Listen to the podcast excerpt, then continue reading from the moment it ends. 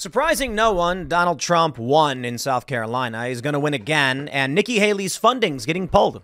Donald Trump, uh, he's going to be the Republican nominee. Now, the question is, what happens in November? Now, I had a tweet about allsides.com showing the bias of Google, and I said Google is rigging the 2024 election. As of right now, it has 35 million views on X.